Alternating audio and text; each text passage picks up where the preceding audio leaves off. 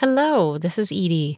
Before we get started, I wanted to make sure you knew first how much we appreciate you, and that in honor of Teacher Appreciation Week, right now at Heinemann.com, you can get 15% off and free shipping on all Heinemann professional books. This offer runs until May 11th. Head on over after the episode. Some restrictions apply. See the website for details. The Heinemann Podcast is a production of Heinemann Publishing. Heinemann is a provider of resources written by real teachers for real classrooms. Heinemann values teachers as decision makers and students as curious learners. Discover the path to lifelong professional learning at Heinemann.com. Heinemann is dedicated to teachers. I'm Brett from Heinemann. Today on the Heinemann Podcast, what drives us to read? In her latest book, The Book in Question Why and How Reading is in Crisis, author Carol Jago highlights the importance of reading and what we stand to lose when it's devalued. Carol says it doesn't matter so much what students are reading or why, but that they choose to read at all, and that they are confident in their ability to attempt the text in front of them. Our conversation begins with what it means to choose a good book. For me, I've always been a reader. So I was one of those child readers who never had enough to read. So now, as an adult, my greatest pleasure is that I can have any book I want. Mm-hmm. I have no restraint whatsoever. And I read high and low. I read a lot of children's books because professionally I think that's really important to have a broad background in it. And again and again, I'm delighted. I learned things from some of these books that are actually written for young people. Mm-hmm. And I think that that's opened my eyes to what does it mean to have a good book. Mm. And what you've discovered in the book, or what you say at the beginning of the book, is that our students just they're not reading as much as they used to. It's just there's there's something not happening there. What's going on? I think we have to be careful not to cast the idea that kids aren't reading anymore. Cast the blame for that entirely on their phones and on the digital age and on video games. I've been teaching for over 30 years, and I want to tell you, kids have never wanted to do their homework. and that for most students, reading is not their go to place for pleasure.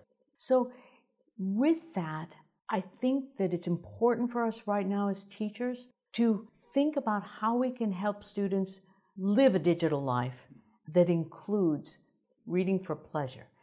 Because if we don't help them see that, it could be that reading would fall out of their lives. That's why I believe reading is in crisis, but in crisis at a place where we can still solve the problem. How do we teach that desire, that passion to read? I think you can't teach a passion, but you can model it. And you can create a community of readers in your classroom where that energy is surging through the room, where you have students talking about what they're reading, where you have kids saying, you haven't read Ender's Game? oh my gosh, you got to read it. It's that kind of enthusiasm because if it only comes from the teacher, not every student is going to buy in. Mm-hmm. But if the teacher's enthusiasm feeds a room full of readers, mm-hmm. then suddenly there's much more energy there. You noted that students tend to have a fear of complex texts or a lack of confidence as readers and a fear of complex text. What's happening there? Again, I think all of us are a little bit afraid of complex text. All of us have had that experience of picking up a book and saying, this is too hard for me. This is, this is going to require too much effort. And so, one thing I think teachers can do when inviting students to read The Odyssey or Crime and Punishment or a challenging book, to say, this is going to stretch all of us. But I'm here to help and design things that help students exactly at the point where we anticipate they're going to stub their toe.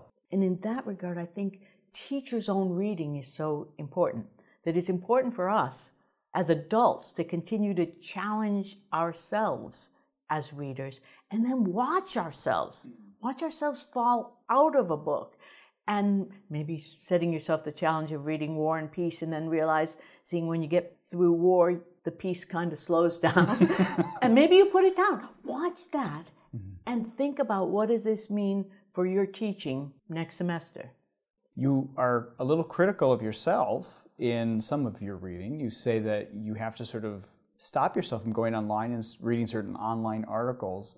And you use that to sort of explain the difference between online reading and a book reading. Talk more about that. I think that right now we're at a place where online reading is becoming the norm more and more. And yet, many people say, Well, I really like a hard book. Again, I don't think we want to get into an either or. Mm. There are times and places, you know, some I travel a lot. I'm not going to carry 10 hardback books with me. I'll read on an e reader. But there are also challenges with reading on an e reader. If you have alerts coming up behind you, it's distracting and enticing. If you let that interrupt you, when you come back to the book, you've got to start that page over. You have fallen out of the story. Mm. And so just again to think about things. Now, it's not as though it's that's unique to an e-reader. You're reading a hard book and the phone rings. But to help us understand and understand about student readers who are even more easily distracted, that we want to create spaces for sustained reading. Mm-hmm. You talk a lot about reading habits. You talk about your reading habits, and as you just mentioned, you know, teachers' reading habits. But in students' reading habits, you noted that their reading habits are similar to their eating habits. How so? Well, again, students' reading habits are similar to their eating habits because they enjoy junk food. And so do I. I mean, a couple of weeks ago, I was reading Gunter Grass's Tin Drum. This is serious, heavy, intense reading. And then the next day, I quickly picked up a Daniel Silva novel. We like both the nourishment and the challenge that great literature has to offer. But I also like reading a book where I know exactly how it's going to work out. My husband is always saying, Carol, why did you buy another Daniel Silva novel? You, tell me what the last one was about. And of course, it's always the same story, but there's a comfort in when you know the characters, you know how this story is going to work, you know exactly how far into the novel where there are going to be lots of explosions and car chases, but you know it's all going to turn out fine. Those are not the things that happen in great literature. Mm-hmm. And so, again, I, I think we create false dichotomies. I'm this kind of reader or that kind of reader. We want students to be both kinds of readers. You also talk about the bad habits of good readers, which sort of took me off guard at first. What, what do you mean by we need to talk more about the bad habits of good readers? Often, teachers forget that their avid readers in class also have some bad habits. And I began thinking about these by examining my own behaviors as a reader, one of which is reading too fast. So take bringing the same reading speed that I'd take to a thriller or a mystery and use that in a book that really requires slowing down. Tom Newkirk's book, by the way, is brilliant on this idea of sometimes a tortoise, sometimes a hare. We want students to be able, fluent readers who can skim and scan when necessary. But other books, books of poetry, for example, require a different mm-hmm. pacing, a different kind of thoughtfulness. Other bad habits that good readers have often, they're so confident that they make snap decisions about books.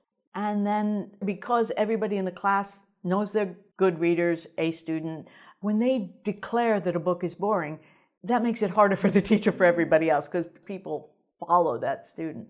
A third thing that bad habit of good readers is they can get stuck for a very long time in a genre, whether it's science fiction or fantasy. And I approve on, on one level. I think we should follow your passion, follow your interest. As a teacher, I want to just keep challenging that book, you know, Teri Lesesne's ideas of reading ladders, mm-hmm. where there are more sophisticated books here, and I want you to grow as a reader.